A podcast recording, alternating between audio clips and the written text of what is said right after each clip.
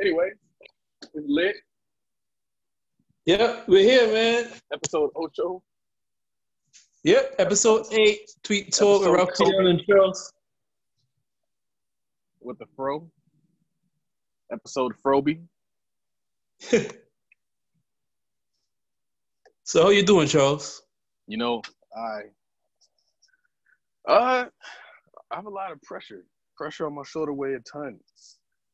But Over, I mean over certain things. it's the it's the good pressure. I'm looking at um trying to roll out a mobile restaurant. a restaurant a restaurant that I've been working with for a long time. They have some of the best food in Los Angeles. Mhm. And people would always see me there and they're like, Why are you here? Why are you here? I was like, just chill, man. I got a plan. So the goal is to roll out this uh, very well known, very well respected, high, high demand restaurant.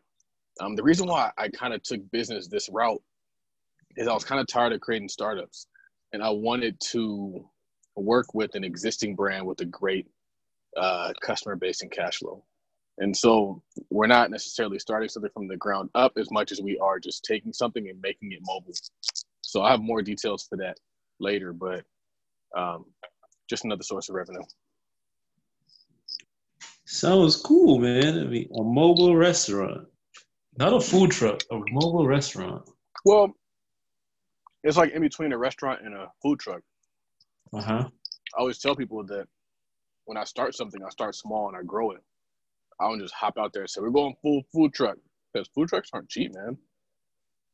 Food trucks are like a hundred grand unless you like rent it. Then you can get it for a little bit a little bit less expensive. And so I'm like, how can we achieve the same goal, which is to put this restaurant all over the city without spending food truck money? Um, and I kind of got the idea from Jamal or from you know what I forget his name, HPC Wall Street, Jamaris. They took their their wing and waffle place and they took it mobile. And I was like, dang, it's like when you get around people who show you what's possible, you just attempt it. Like it doesn't even have to really be possible for you.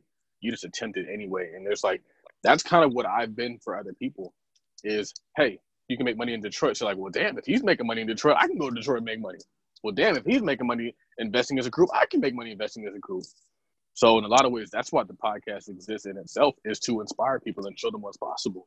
I mean, people chase sports not because it's lucrative, but because they see black people making money in it. They chase rap because they see black people making money in it. So we got to show black people making money other ways. Anyway, just hustling, man. Getting the barbershop rolling, getting the, the restaurant rolling. I am just creating business after business after business. I tell people I'm not a real estate person. I'm a businessman. I've always been, mm-hmm. been a businessman from day one. I just so happen to do, to do real estate because you make so much more money in, in business than you do in real estate. So much more money in, in business than you do in real estate. It's money to be made in the business of real estate, but like Right. the the just buy and hold, like nah. Real estate's just the base. Real estate allows us to do business. I mean, business you could just make something up out of thin air. That also, yep, one hundred percent. It's called creating wealth for a reason. You create it. Right, right, right. So, um, so you had a post on the blog. I didn't get a chance. The, the newest one, I didn't get a chance to read it yet. Uh, saying after that rehab, you know. So tell us a little bit about that if you want. Yeah. So, man, we had um began investing in Detroit. People know we're in Detroit. Blah blah. And um, you know, when we first started doing this investment club stuff, I always tell people like it wasn't overnight. We spent a whole year looking for properties and talking to lenders and seeing how much money we had and looking at different markets. And um, we we bought our first property. It was uh, as close to turnkey as you can get it really just clean the carpet, clean the house, put a tenant in there as a rent turn, if that. Um, like a housekeeping turn, like an Airbnb turn. um, then our second property was like a light rehab, cosmetic rehab. All we did is go in there and paint the walls and then put down new flooring. And so we were like, dang. Like as you do more deals, you start to get kind of more confident. You you want a new challenge. You don't just want to do cosmetic rehabs over and over again. And then also, it's just very difficult to find cosmetic rehabs that are of value. We just happened to kind of stumble upon that. He gave us that one as a gift. And so we uh, started investing through the land bank. And the land bank homes are terrible. Homes that have been sitting on the market for years upon years. They've been stripped of everything that you can strip from them. Plumbing's taken out, the electrical is taken out, the furnace is taken out, the hot water tank is taken out. There's water damage. There is um, the floors look like shit. The hardwood flooring has uh, been rotted through and that's what we walked into. We walked into a bathroom where there was no tub, there was no toilet, there was no vanity.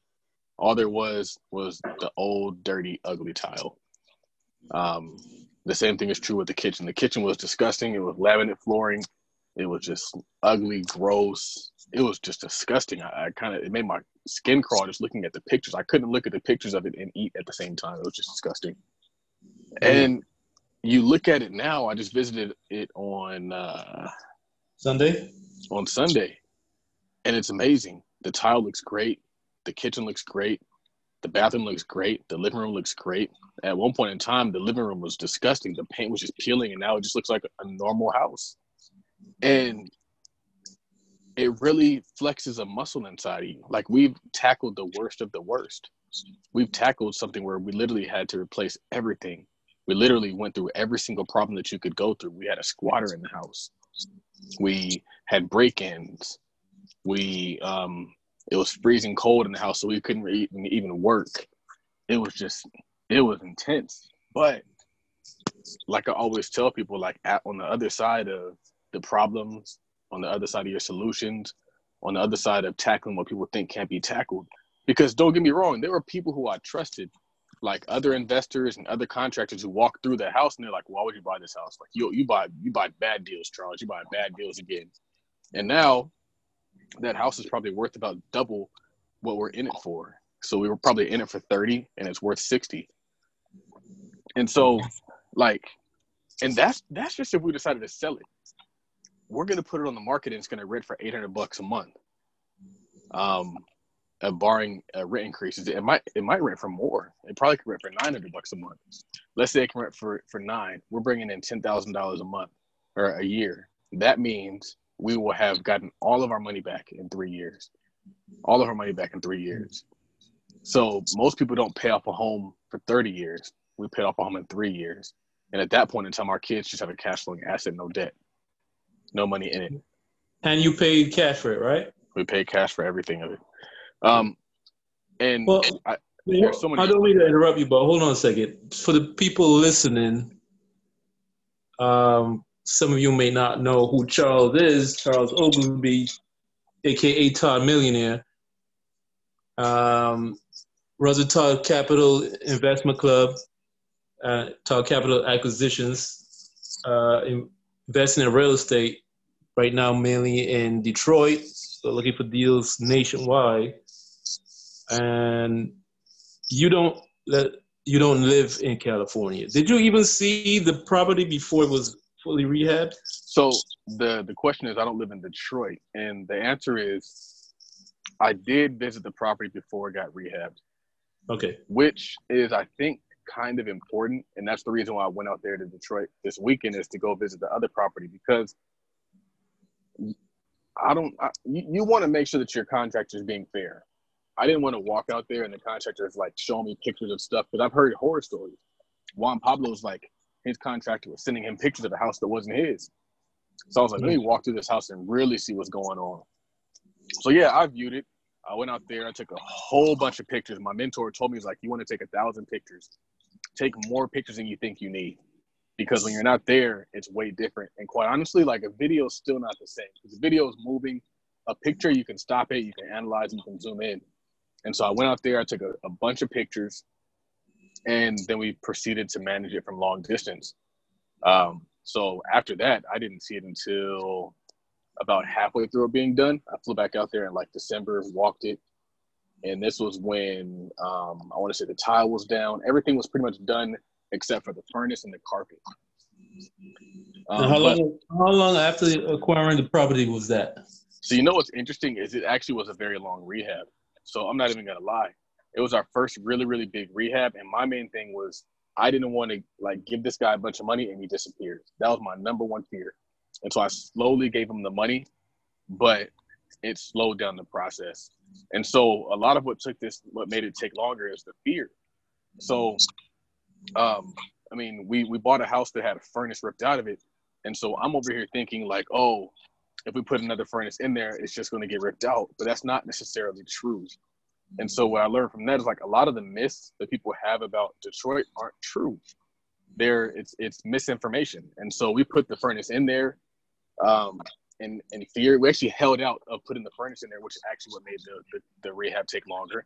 Because if we would have put the furnace in there, he could have worked in the cold weather. It gets really cold in Detroit. But because of my fear, which was misguided, we didn't do it. But what I found is that people don't take the furnace out of like a brand new house with an alarm with a family in there. They take the furnace out of a house that's just been sitting there and been rotting, which is what this house has been doing.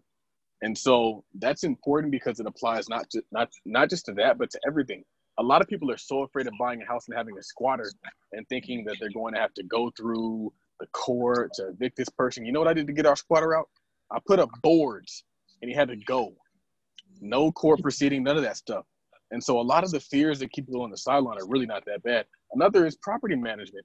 These tenants never call me. I manage three properties that are currently rented, three tenants. Soon we'll have five that are in, in total. They never call me, bro. They never call me.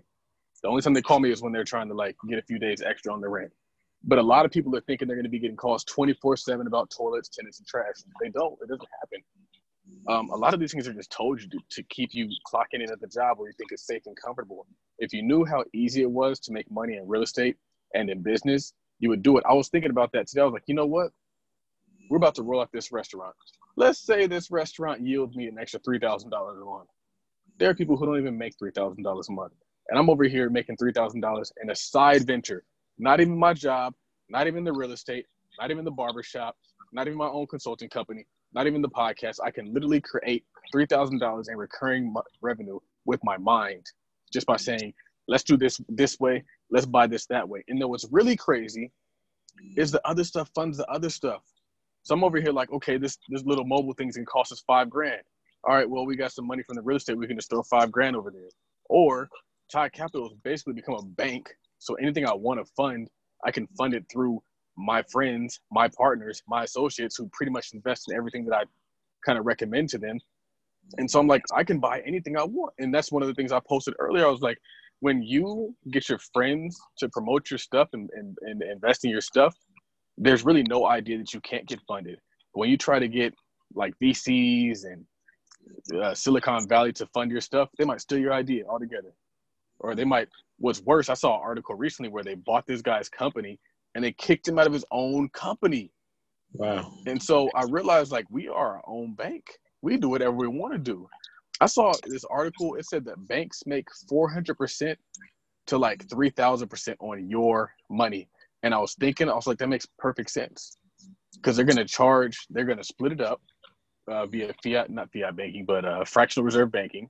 They're going to take your $1, turn it into $9, lend it out at 20% interest annually, if not more. And so then they have nine times 20, which is 180% annually.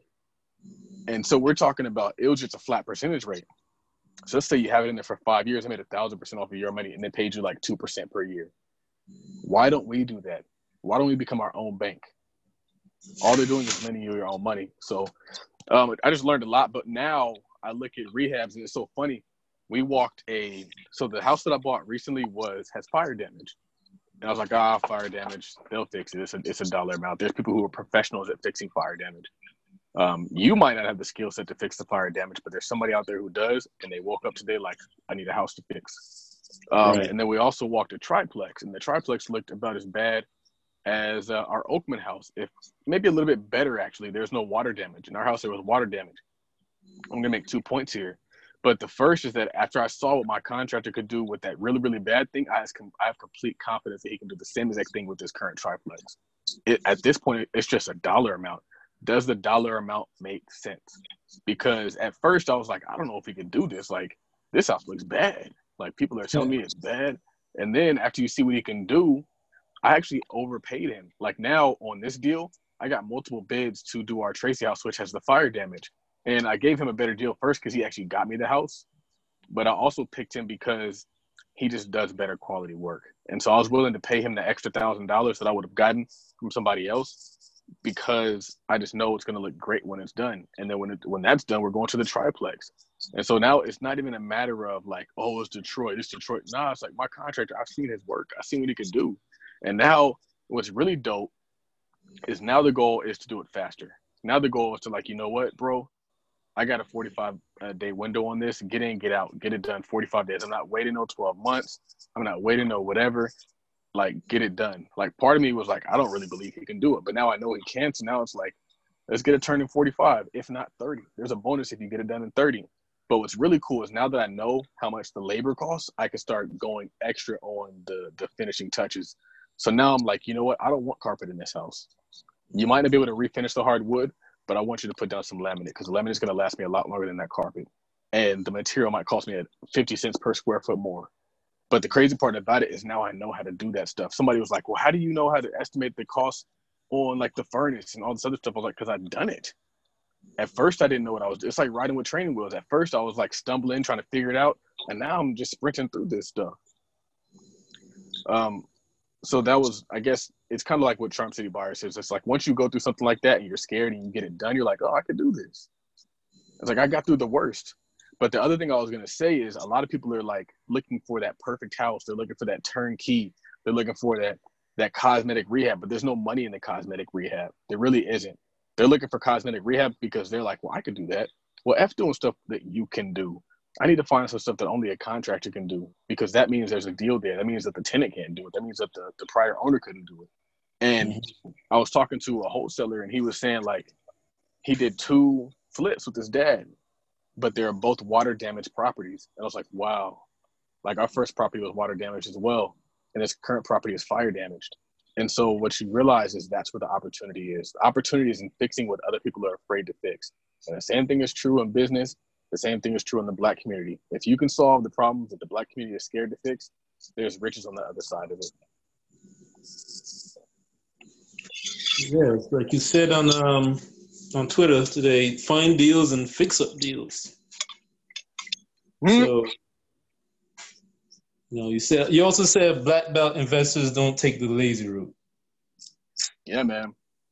I'm reading the BRRRR investment book, mm-hmm. which is the book on buying, renting, rehab, buying, rehabbing, renting, refinancing, repeating. And while I think that the BRRRR is a bubble, David Greene is an excellent real estate investor. And this book is good because he goes into detail on each of those letters. It's not just a book on the BRRRR process. He goes into detail on how to buy deals. He goes into detail on how to refinance deals. He goes into detail on how to rehab deals. Like it's a very, very thorough and thought out book. And it's actually helpful after you've done some deals, after you've done some rehab. Now you're like, okay, I see how I can tweak this more. And so I tell people, like the thing about me, this is gonna sound arrogant, but I have a lot more degrees than other people. I have a JD, an MBA, and an undergrad degree in finance. But I also have read more books than other people, which means I'm more informed than other people. And the more information you have, the more money you can make. There's a reason why Warren Buffett starts his day reading. There's a reason why Charlie Munger uh, promotes reading so much. There's a reason why Bill Gates reads so much. There's a reason why they say that the C, the top CEOs read 60 books a year. Reading informs you. Reading allows you to take more informed action. The more informed your action is, the more money you make. And so, yeah, find deals and flip and fix them also put out one that said, don't do light rehabs, find better deals. Because there's no money in the light rehabs. And that quote was directly from the BRRRR book. The money is in the heavy rehab because you can discount it to damn near zero. Like there's prob- properties that they gave us because they're like, nobody's going to want to fix this fire damage. Nobody's going to want to fix this. And so they gave it to us for free. Not for free, but damn close. I came across it. But the crazy part about it is if you saw me walk through the Tracy house, it looked like that because I spent the money to get it gutted. And so I I, I was walking through the trade like when, when I first bought the Tracy house, which is the house that I'm sitting in front of on Instagram. It was terrible. It had fire damage. It had a whole bunch of like burn stuff inside of it. But what I learned from our first rehab, the Oakman house, the house that was like this scary rehab is what we did is we did like a partial gut. And I don't do partial guts anymore. I do gut everything. If we're gonna take stuff out, take everything out. Gut it out, let's start from scratch. And I learned that just because I was like, I don't want to have I don't want to have half good, half bad. Let's just gut it all, start it straight from scratch, get them brand new insulation, mm-hmm. brand new drywall, brand new paint, brand new baseboards, brand new window frames, all that stuff. And I, I, just learned it from doing it. I learned it from making mistakes. I made a lot of mistakes in that first job, but there's things I will not make a mistake on now because I'm thinking through the process. I'm thinking through it from A to Z. So uh, there's just value in in in going through some shit, man. Yeah. Uh, it's cool. You want to um touch real quick on what is the land bank? So, in in heavily distressed communities, a lot of times the the, the government will take over homes. And at first, I thought this was just exclusive to Detroit because Detroit was hit so hard. But mm-hmm. Rashonda Scott and then told me they have a, a, land bank in Chicago. And then I was having a conversation with the people in, in Baltimore, and they have something called Vacants to Value, which is effectively a land bank in uh, Baltimore. And so everybody's always talking about like, oh, I need my reparations. I need my 40 acres and a mule. Well, you can go to the land bank and buy a brand, uh, not a brand new house. You can go to the land bank and buy a house that comes with the land for pennies, like a thousand to two thousand dollars, maybe at the most five thousand dollars. And then if you own the actual property and it's next to a vacant lot in Detroit, you can buy that vacant lot next door for two hundred bucks. It might cost you a little money, but the value and the upside is enormous. There's reparations. There's your 40 acres. Mm-hmm. The hmm. land bank is basically a place where the government, the local government, has properties and they let them go for very, very cheap. Now, the thing is, with Detroit, you can only do one. Like, you, so apparently, this is what it is you can only buy one at a time if you're a newbie. But after you do one deal, apparently they put you on this list that says you're like a preferred rehabber or something like that, and they let you buy as many as you want at a time. Wow. So for us, we could only buy one, even though they had a ton of properties that we wanted. We actually bid on one, won it, but since we already had one, we couldn't buy it. So you live and you learn. We also made that same mistake at the auction, at a tax auction in Detroit in like October, mm-hmm. and um, we didn't put up enough of, the, of a deposit, even though we had the money. We didn't put up enough of a deposit to um, to um, bid on more than one property, and so we got stuck. And we got stuck um, only be able to get one. And so that is a duplex that still needs to be rehabbed. We're going to work on that. Uh, we have a lot of work to do. I think we need to spend some money and get that thing in, in, in order. But yeah, that's where we are. Sounds cool, man. Um, for those who want to join the investment group for re- for real estate, launchpass.com slash p slash which one is that one again? Uh, oh, you don't have one for the real estate. Yeah, I don't have one for the real estate because man, it's it's so it's so tricky. I'm still trying to figure out all that stuff. I have a, a call with uh, the buy the black buy back the block group, uh-huh. and, and, we might be able to work something out because they have their own crowdfunding platform. So I might have to end up going to crowdfunding, but I don't really want to go crowdfunding because crowdfunding doesn't really serve the purpose. When you crowdfund, people invest in your company; they're not investing in the property. And I want people to have a stake in the property, not just a stake in the company that owns the property. Two different things. So still trying to figure that out. It's really tough and really complicated, and people think they know don't know. It's so new that people are like giving you conclusions, conclusory mm-hmm. statements that that aren't really the truth. So no launch pass for that just yet, but you can participate in the HBCU Capital, which is going to be doing effectively the same thing. I don't know the link, but we'll have it in the show notes.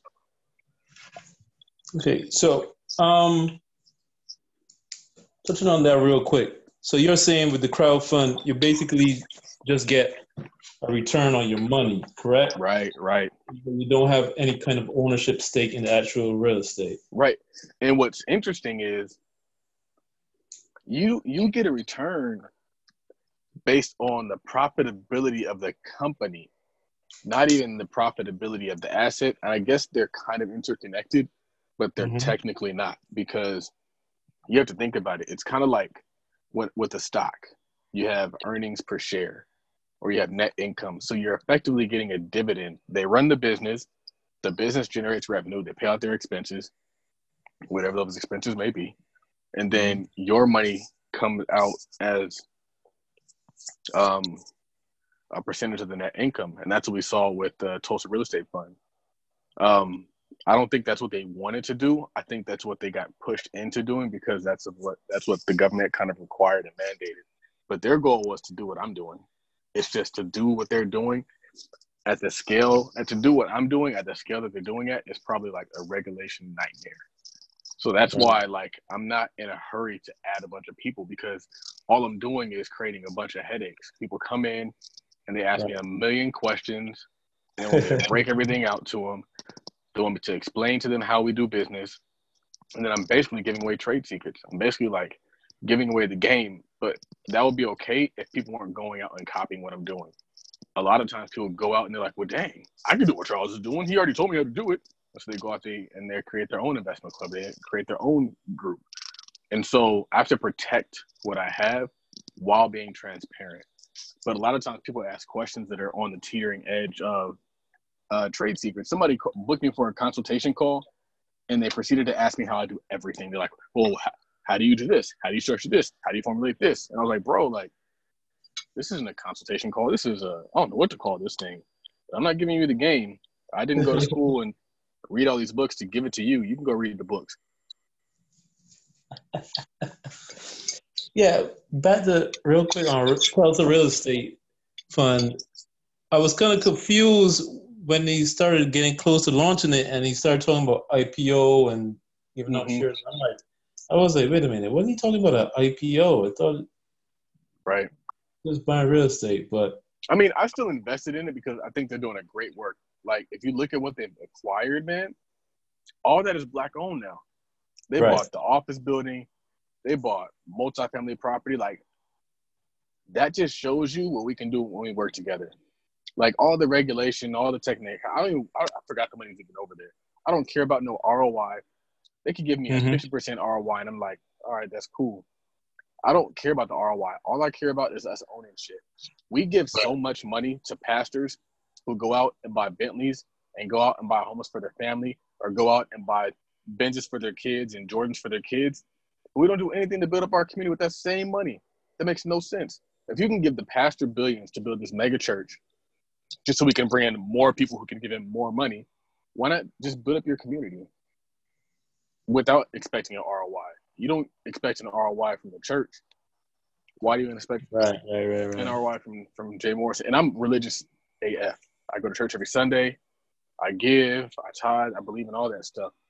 And quite honestly, I think you can do both. You can give to your community and give to your church. Jews do it all the time. Right. Right, right, right, right. And I was about to say something real quick. Um, it's funny you said that about the crowdfund because it reminded me of what Grant Cardone says about REITs. Let's see if you agree. I mean, I think it's pretty much true. He's Grant Cardone said investing in a REIT is not really investing in real estate. It's just a stock. You're investing in paper. You're investing in a company that's investing in real estate, right, right. but you don't have any ownership in the actual real estate. Exactly. It's, it's the same thing. It's it's like a crowdfunded REIT. So a REIT, a REIT isn't really real estate investing if you buy. I mean, I still kind of like them for like, if if it, if it's a REIT that's going to pay me monthly dividends. I mean, hmm I I I, I, I still want to buy it, Yeah, but it has its place.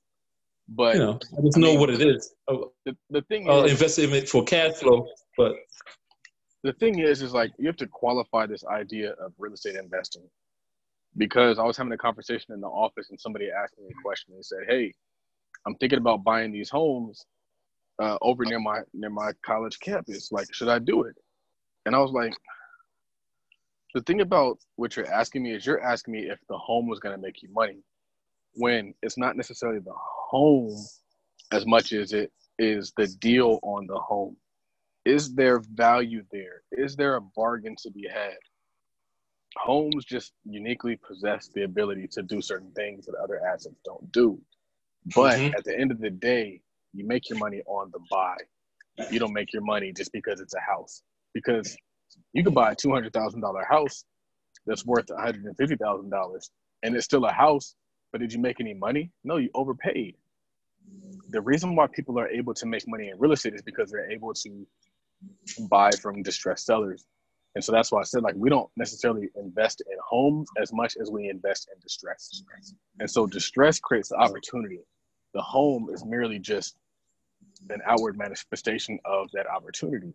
So for example, um, you buy a house that has a bunch of deferred maintenance. There's an opportunity there, depending on what the numbers are, um, as it pertains to the maximum reliable out offer, because that owner likely didn't have the amount of money to put the repairs into the house. So, so they're going to take a discount on their equity because they couldn't afford to pay um, for the repairs. If they could repair pay for the repairs, they'd sell it at retail, but they can't. They don't have twenty, thirty thousand dollars sitting in cash, and so therefore they end up having to give it get a deal so they can just get a little bit of money out of the deal. Or if they're facing a foreclosure, they're going to get nothing. They'd rather not have a foreclosure on their record, so they just pay you to take it off their hands. Or if they're facing a divorce and have to liquidate it so they can split the money up with their spouse. There's so many different things in that book. They talk about the three different types of distress. One is personal distress, which is like the divorce, the getting laid off, that kind of stuff. The other is property distress, which is the deferred maintenance, the roof, the the furnace, the hot water tank, all that stuff that's really expensive to repair, updating the, the, the kitchen. And then the other is um, economic distress, and that's just where the market goes down. And so many people are waiting for the market to crash, and I feel like it's misguided. But mm-hmm. I would just say that um, I forgot the question again. I was just rambling. What was the question again? I don't even remember.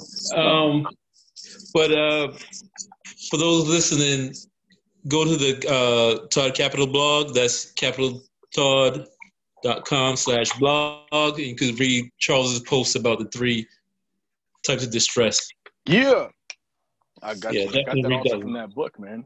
I got that from the book, but it makes me sound intellectual because I can read books and share ideas. Reading books puts you ahead of your peers. Um, so yeah, that's my reading books uh, shout out for the moment. Right. Advice for the day: read books. Read books. The library. It's free. Go. Some of the books are old, but there's nothing new under the sun. So get to the library, folks. If you can't afford Amazon account or something, I don't know what to tell you. But in case people didn't catch that one before, what Charles was talking about is the old saying about you make your money when you buy, not when you sell. Right. Right. And it's it's like people ask me that question all the time, like, can I make money? Like the reason why we can make money in Detroit is because the rent as it compared to the purchase price is astronomical. It doesn't make any sense what we're able to do out there. And so that's why we do it. If there was no value there, we wouldn't be there. I, somebody sent me a deal in my DMs, and he was like, "Oh man, I see you invest in Detroit. Do you invest invest elsewhere?" I was like, "It depends on the numbers." And so he sends me this deal. It's a hundred thousand dollars. It's mm-hmm. in Texas, and the rent is eight hundred and fifty dollars. So if you know how mortgages work, typically a mortgage payment is six hundred dollars per month for every hundred thousand dollars, right? Okay. So he said that the rents were eight hundred and fifty dollars. That means you're gonna make two hundred and fifty dollars per month gross. That's not factoring in taxes, insurance, maintenance, vacancy, all that stuff. You're basically going to be renting for free. Granted, if the house is worth hundred thousand dollars as it pertains to the one percent rule, the rent should actually be about thousand dollars, if not more. Mm-hmm. But the thing is, I can buy a house in Detroit for three for thirty thousand dollars and make eight hundred bucks a month. Why would I pay three times that and make eight hundred dollars a month? I wouldn't do it. The only justification for that would be that you could probably, if you if you can house kind of like FHA it, you get you might be able to get in there for three and a half percent. So you might be able to buy this house for uh, thirty five hundred dollars and then rent it out. But if it's already occupied, you can't justify that. But what you might end up having to do is going non-owner occupied conventional mortgage and putting 20% down. So then you're out 20 grand on a $100,000 house to make 200 bucks per month, which is $2,000 per year, which is a 10% return on investment. If you go to Detroit, we're getting a 40, 50, 60, 70% ROI. It doesn't make any sense. That's why we're in Detroit because the value is there. The numbers make sense. We don't buy homes, we buy numbers. And that's what's like so frustrating is because people think people are looking for a silver bullet. They're thinking, oh, if I just buy a rental property and house hack it, then I win. Oh, if I just buy a house and it appreciates in value, then I'm like, no, it takes a lot more thought than this. And that's why I tell people like, I have a degree in finance. I'm getting an MBA. I have a law degree. I understand how things work, not just how real estate works. I understand how the economy works, not just how real estate works. I understand how interest rates work. I understand how um, inflation works, not just how real estate works. So there's people who are making money now. What happens when things change? They're gonna have to learn a whole new thing. But the problem is they don't know enough to think ahead of the change. I told people you got to think three, four, five steps ahead, not just in front of your nose, because that's how people get taken. You got to be educated. You got to be informed. You can't just be out here trying to take shortcuts looking for a silver bullet. Hey, so I saw you you put on Twitter, house hacking is the new Bitcoin. Mm-hmm. Explain that one. Always make that voice. so I don't like nothing that's popular. Mm-hmm. And I'm starting to realize that like there are a lot of people who are doing what we're doing who are outside of that core group of Instagram people. And so like I was on some random person. She found me. Um, and I looked on her page and she was pregnant. And then I looked on and I saw who she's she's like getting married to this dude. And I looked at his page. He's a real estate investor. And I was like, damn, so like everybody invests in real estate? And so I was thinking about this because Rashana Scott, she's a realtor. I talk to her a lot. And like her number one thing is like selling people the house hack. But my problem is this when something becomes popular, it gets priced in. And so mm-hmm. now people are selling homes knowing somebody can just house hack it. And so what happens when somebody buys a house that they can't afford to pay their rent on or the mortgage on if they lose their tenant? It's the new Bitcoin because the average Joe is buying something and is saying, I'm just gonna house hack it. I'm gonna house hack it. I'm just gonna house hack it. And so when something becomes so popular that like the average everyday person who doesn't live in this stuff is out here trying to do it, I get scared. And that's mm-hmm. how Bitcoin was. When my uncle and my mom asked me if they should invest in Bitcoin, that's when I knew it was like at the top of the bubble, and that's when it crashed. That's when it went from twenty thousand to damn near four thousand.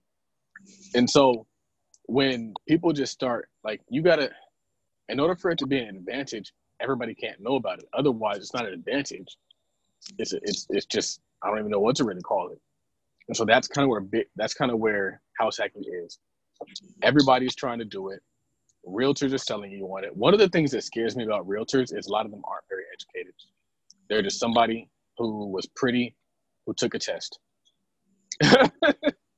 like it's it's like that's what you see. Like realtors are just like bad bees who just like they just like they're like models that sell homes. Models that like give you a home tour. They're not educated. They're not astute. They're not scholars. They're not financiers. They're just a girl who likes pretty stuff who's like, oh, buy this. Oh, look at my booty. Like if you look at like I don't know if you saw this this meme, but there's this meme of like this dog with a big butt looking back at it, and it's like, "Oh, my name is this and this. I'm your realtor, and look at this house." And it's like that's what it's turned into. But the problem with that is that people are betting hundreds of thousands of dollars on a big booty. It's not like not even sound economics. It's just like she's pretty. I must buy. I made a mistake buying my first engagement ring like that. Like I bought an engagement ring for my wife, and like the salesperson was very pretty, and like like they do that for a reason. They have pretty saleswomen for a reason. I ended up buying a ring that really wasn't that great. I probably paid overpaid for it, and then like two years later, I had to like upgrade it. And so now I upgraded my wife's ring.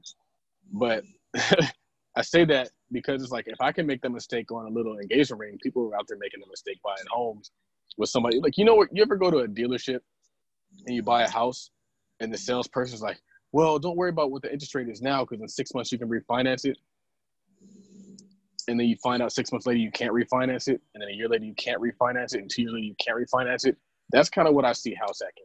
When I saw realtors selling things like, even like multifamily, like I am a scholar. I study this shit. It's 10 o'clock. We're up talking about it. I live this shit. That's all I know. I'm so glad finance came back in vogue because for the longest time we couldn't get no love in finance. But that's why I can spot the bubble in multifamily. That's why I can spot the, the bubble in all these different things people are doing that they think is a hustle. I just I just when I say Bitcoin, I mean it's just a bubble. Um, I wish I could uh, bit, uh, multifamily. I, I call multifamily the, the, the new Bitcoin as well because everybody's like, well, I just I just put a multifamily. I just sell multifamily. I'm like you don't know shit about shit. You just know somebody told you multifamily where it's at. You're gonna go lose. If you've seen um, my my podcast with Hood Estates, they um they Hood Estates they do the trucking thing. They created a course. They've been making money in trucking, and they went and they had somebody enroll in their trucking course. And the girl said she went and she did it, and then she talked to her uncle, and her uncle told her to do something else. Her right. uncle, her uncle is the person telling somebody to get into multifamily. Her uncle is the person telling somebody to house hack. Like he doesn't know shit about shit. He just heard something, and so he told her. She's like, "Well, I don't know shit, so I might as well just listen to what he's saying." And she goes out there and she messes stuff up. There's a lot of people who aren't getting educated. They're trying to take educational shortcuts by getting tips. People who send me DMs are like, can you teach me how to invest and just give me some tips? Like, no, bro, go do what I did because I know the stuff inside and out. I didn't just get a tip. Uh huh. Yeah. You won the whole game in a DM. That's crazy. I mean, and it's more fulfilling when you know everything because then you can pivot. When the market turns, I'm like, okay, I see what's going on. Mm-hmm. Gotcha. The DM, so funny. Some guy told me today. Uh, I made a comment on somebody's post on Instagram, and the guy commented on my comment, and he's like, "Inbox me." I'm like, "What the heck do you want?" Mm-hmm. I, I DM. I'm like, "Okay, what's, hello, what's up?" And hours later, he never replied to me. I'm like, oh, "That was a waste of time." But yeah, people are some weirdos on the internet. That's why you know what I'm doing these days. I put out a post, and I was like, I creatively put together this real estate deal where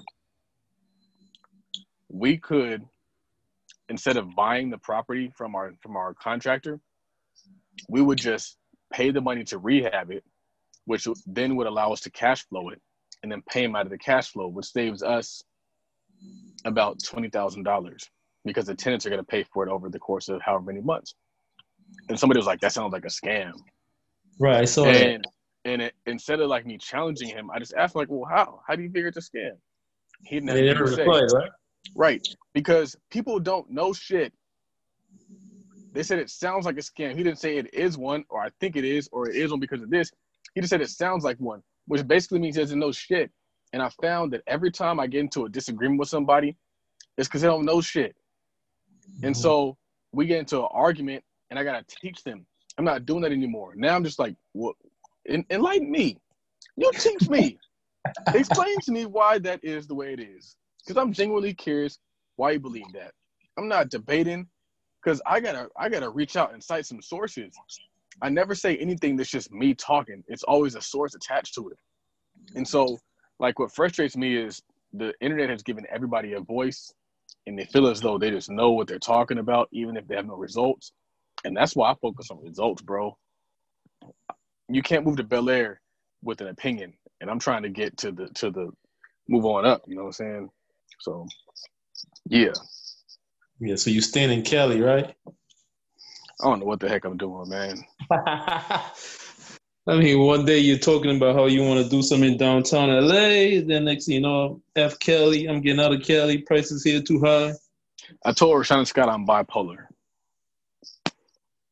So I go like from one high to the next high. I contradict myself and I'm bipolar. I was just looking at him laughing. I just wanted to I just wanted to um reply to that whole F Cali, I'm moving to Baltimore or whatever. I was mm-hmm. To four little letters, DTLA, like man. I was looking at a house though in Baltimore. It was like a three bedroom house. And they wanted like two hundred grand. It was a full rehab. I'm like, this is nuts. California, two hundred grand. You living in the hood. Yeah. If, you, if you can even find something for two hundred thousand dollars, it does not exist. I'm sick of this shit. I have a friend. He moved out to Texas. He got a great house. He was in California, and they had like this little raggedy place in in like the ghetto of Los Angeles and they moved to Texas and they bought a brand new house. They put a pool in the back of that house. They got brand new cars. And now his mom's moving out there. She got a brand new huge house. And I'm just like, this shit sucks. I fucking hate California.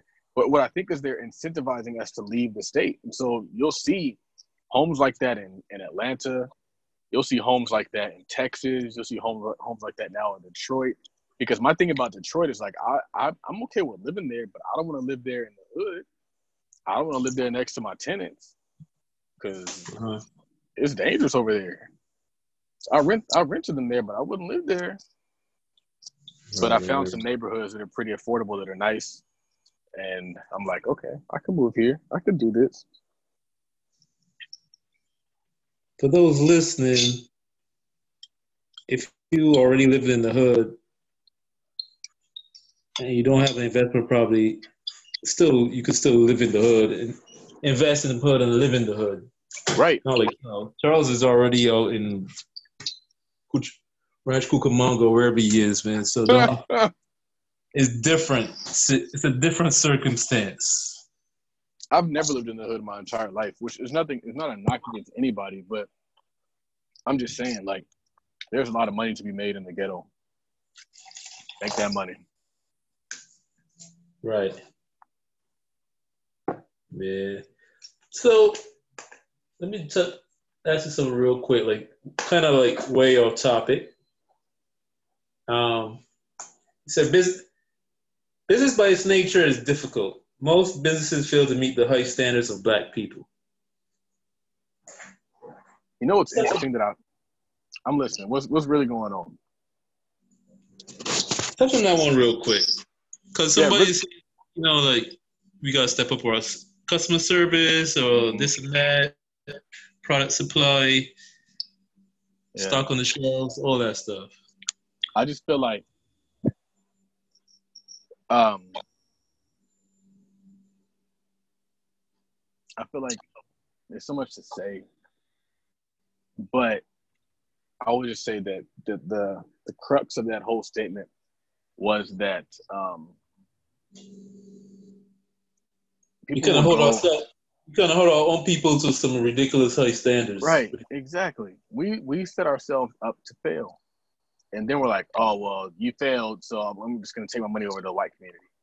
I'm right. like, it's like a double loss. It's a loss because now you take the dollar out of your community, which means you take the wealth out of your community. But it's also a loss because now you're taking jobs out of your community, you're taking families out of your community, you're taking a tax base out of your community. So, like somebody said that integration was like one of the greatest tricks pulled on the African American community, and that they integrated our dollar, but they didn't integrate us. They took your money, but they still kept you out there as an outsider. And if they did right. take you, they took the best of you and they left the other 90% out. And so I just I just feel like we tend to be self-defeating that's what it is. Self defeating. It's so funny because, like, in a lot of instances, it's not white people that hold people back, it's black people that hold people back. And it happens so often that people don't even realize it. Like, for every like there hasn't been a lot of cop shootings, but there's still a lot of nigga shootings still going on. Every time I'm on the internet, I'm like we lost another, and I'm like, how come when it's us killing us, we lost somebody? When it's them killing us, it's time for a revolution. But there's more of us killing us. Like, if you really wanted a revolution, you would solve the bigger problem, not the convenient problem. The problem is it's easier to change white people than it is to change ourselves because a lot of us are some knuckleheads, man. At least they have some sense, and so they might hear you and rationalize with you. Um, and so it's frustrating. But again, I lost the question. I would just say that we have to do business with our own to a fault. We got to do business with our own despite our failures and our imperfections mm. because everybody has failures and imperfections. So if we only do business with, with people who do perfect business, we wouldn't be ordering from behind bulletproof glass. We wouldn't be ordering a place where we get walked around and followed. We wouldn't be ordering at places that service fake food. Like if our expectations were that high, keep that same energy, bro keep that same energy when you go to McDonald's and you order that burger that's not really a burger. Keep the same energy when you you go to Norman Neiman Marcus and they treat you like you don't belong there. Keep that same energy. No, when we encounter those circumstances in those environments, we protest for the right for them to take our money. But if you go to a black business and they treat you like that, you just take your money away. You're like, no, I'm not. I'm not supporting you. I'm taking my money over here. So my problem is like it's self-defeating. It's the hood. The hood is self-defeating. If you go to the hood, it's people who want to rob you, who want to take from you, instead of who want to do business with you and create with you or who want to build up things with you. I don't understand why we're like that. I really have no idea. But I can spot it. And I don't even know, man. I just know that tomorrow's Blessed Black Man Friday. So hopefully you bless a black man, even if he's undeserving. We give to so many women that are undeserving bless a black man who's undeserving. I was in the train station and I tried to give a black dude some food, and he was like, "Nah, I don't want the food," even though he looked like straight shit. Um, but I was like, you know what? He wanted the money so he can buy drugs. But I feel like, who am I to determine what you spend your money on? But one thing I realize is he'll either realize the drugs aren't really helping him, or he'll die or go to jail. But at least I gave to him. At least I did my part. Because, like I said, the value is in the give. I am blessed because I give. Um, and if, if we don't save us, nobody else will. So I got to say about that. Episode number Ocho. Yep. I'm, I'm out. All right, man. It was a good one. Yeah, check out everything we have going on. Links in the bio. Check out Hood Estate check out the Millionaire Podcast. Check out Trade Talk or Trade and Travel with Terry. Check out um, Erica's Classy Climb blog. All these great things. The August meetup is coming up August 13th. I got to get that posted. Um, also, check out the store, gumroad.com backslash talk capital and gumroad backslash gumroad.com backslash tweet talks. Yep. So so for the audience, we just launched some uh, merchandise for the podcast. Yeah, man. You said gumroad.com slash tweet talk. All the all the blessed black man merch goes towards blessing black men. So help us bless bless black men. If you aren't in downtown LA or anywhere near it, help us bless black men by supporting the store, getting a shirt, because you know black women have black girl magic. They got black girl this. We need some black man something because there's no sense in having half of the black family functioning. It's great the women are doing well, but we got to put that same energy behind our brothers. True. Can't build a half a family. Can't. Nice. So that's Peace. Tweet Talk, episode eight. We out. Peace.